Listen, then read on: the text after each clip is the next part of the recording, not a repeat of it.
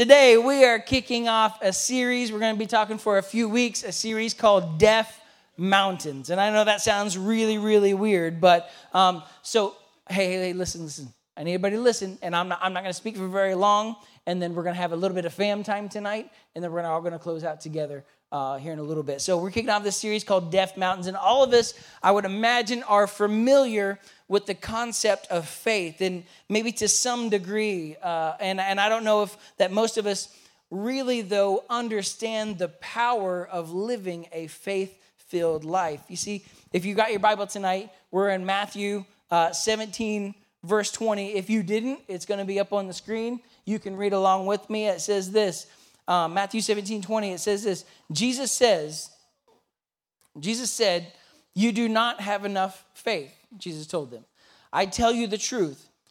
If you had faith, even as, a, as small as a mustard seed, you could say to this mountain, listen, you could say to this mountain, move from here to there, and it would move.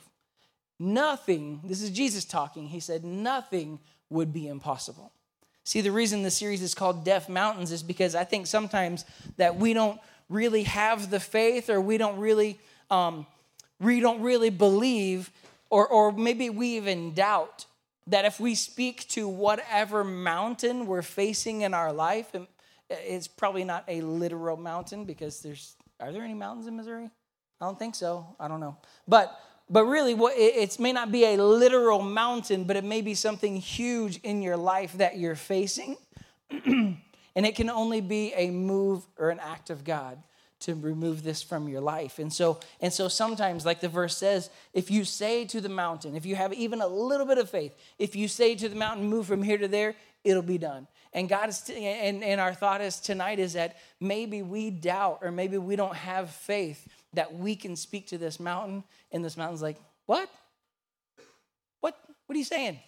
I cannot hear you because because we're, we're, we're not speaking from faith in our lives see faith is the fuel that you and i must have in order to be to, to live the fulfilling life that jesus gave us to live see most of us we go through life in our own effort and i think what happens at some point our our effort ends up with us being on empty and there's only so far you can go on your own. There's only so far you can push. There's only so much strength that we have. And so the question really that I want to ask in this series is what does it look like to have a faith-filled life?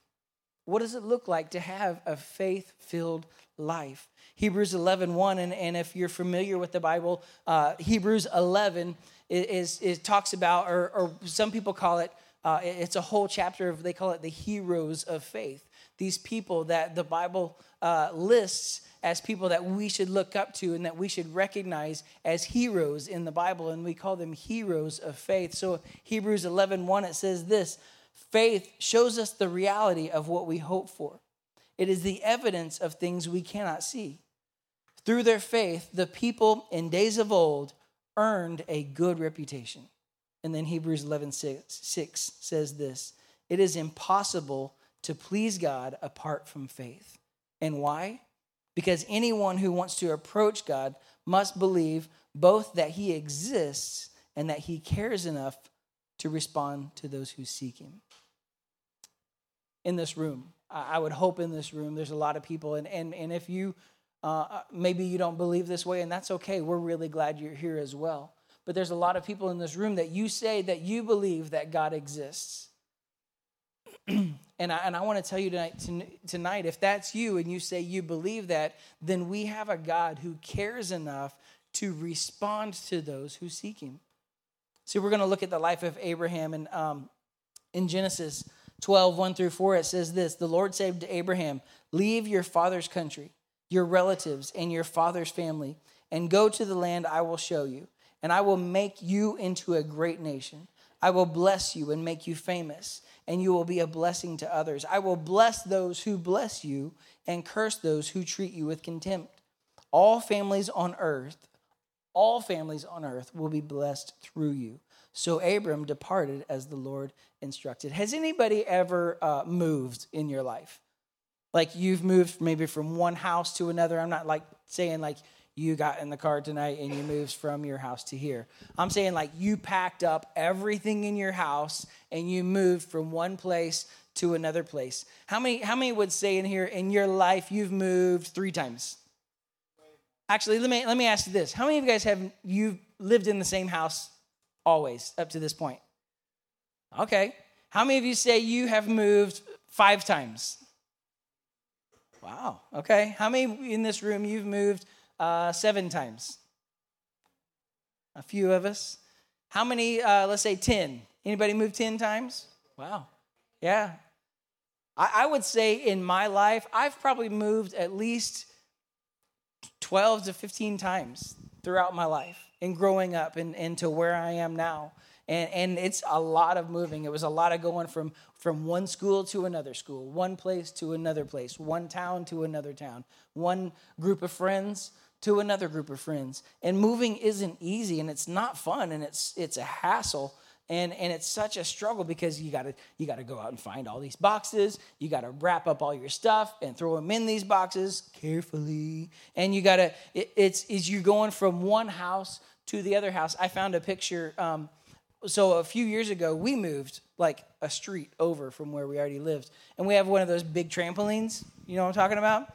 And i found this picture the other day and i forgot to actually bring it here um, but i found this picture of uh, all the people who were there helping us move. We lifted up the trampoline over our heads and we walked it down the street from one house to the other house. There's a pretty awesome picture somewhere of it but um, it, it's really difficult to move because you got to pack up all your stuff. You got to put it in boxes. You got to load it in a truck. You got to drive it to somewhere. You got to unpack all your boxes. You got to. It's just it's terrible. Don't do it. Don't do it. Try not to move. Anyways, Abraham though he lived a very comfortable life. He was very comfortable. He he had everything he could ever want and then some. But he didn't have a purpose. He had everything but he didn't have a purpose. See, mo- most people want to want to feel like that they have a reason to belong on this earth. I think I would say as a as a pastor, well, that's one of the major questions that you get is like, what's my purpose? Why did God even create me? What am I here for? What am I supposed to do with my life? And that's the, the, the big question a lot of people have. They want to discover their purpose. They want to know why God made them and what his plans are for their lives. And so uh, I want to look, though, real quick there's this guy in the Bible. He's called uh, the rich young ruler. Anybody ever heard of him? So, Mark 10 17, it says this As Jesus was starting out on his way to Jerusalem, a man came running up to him. He knelt down and asked, Good teacher, what must I do to inherit eternal life? What do you, why do you call me good? Jesus asked. Only God is truly good. But to answer your question, you must know the commandments. You must not murder, must not commit adultery, you must not steal, you must not testify falsely, you must not cheat anyone, honor your father and your mother. Uh-oh. Te- uh, teacher, the man replied, I obey all these things, uh, all these commandments since I was young. Looking at the man, Jesus felt genuine love for him. There's still one thing you haven't done, he told him. He said, Go and sell your possessions and give your money to the poor, and then you will have treasure in heaven. Then come and follow me. And at this, the man's face fell, and he went away sad, for he had many possessions. He wasn't willing to give up anything to inherit eternal life. See, living a faith filled life is about a willingness to step out of comfort so that we can step into our purpose. See, we got to step out of our comfort to be able to step into the purpose that God has planned for us. We live in a you may not feel like it or you may not even think it, but we live a pretty comfortable life.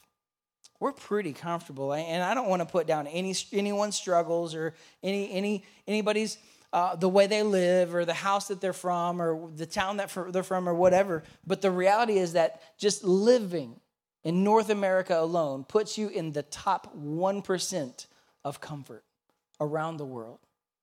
The, the average median income globally is $1,225 a year. Now, again, I'm not trying to put down anyone's struggles or anyone's problems that anyone's facing in this room, but maybe, just maybe, the reason that so many people feel like that they're living without purpose is because they we're too dependent on comfort. We're too dependent on being comfortable all the time. Anybody like you get home and you got to put on your comfortable clothes? You know what I'm talking about? You walk in the door and you're like, "Get my sweatpants." Anybody? No, okay, that's just me or a few of us. All right. Like I got to take off my shoes. I hate wearing my shoes. You know, like I just want to get comfortable and just lay around. And and though I'm not saying like that's the problem, but part of what we struggle with is that we are so um, caught up in trying to be comfortable with everything that we do. See, I don't believe God has called us to live a comfortable life, though. He's called us to live a purposeful life. You can't live a purposeful life, though, apart from a faith filled life. So, how do we begin to develop this faith filled life? And, and how do we begin to develop our faith so that we're able to step out and step into our purpose? Jeremiah 33, listen please, verses 2 and 3. I want everyone to take one more step forward. It says this This is what the Lord said He who made the earth, the Lord who formed it and established and established it, the Lord is his name. Listen, I want you to catch this part, please. This is him. He says, Call to me, and I will answer you, and I will tell you great and unsearchable things you do not know. So, talking about our faith and talking about, you know, a lot of us are trying to find our purpose and our meaning and what we're supposed to be doing with our lives. And, and here's what God, He's speaking to us, and He's saying, Here's what you need to do. Here's how you figure it out. You call to me, and I'll tell you these great unsearchable things. You call out to me, you reach out to me, and, and I will help you take that next step. You reach out to me, and I will lead you in the, the way to go. And then he says this Psalm 37 it says, The Lord makes firm the steps of the one who delights in him. Though he may stumble, the Lord upholds him with his hand. See, every single step of faith that you take is supported by God. Every single place that you go is supported by God.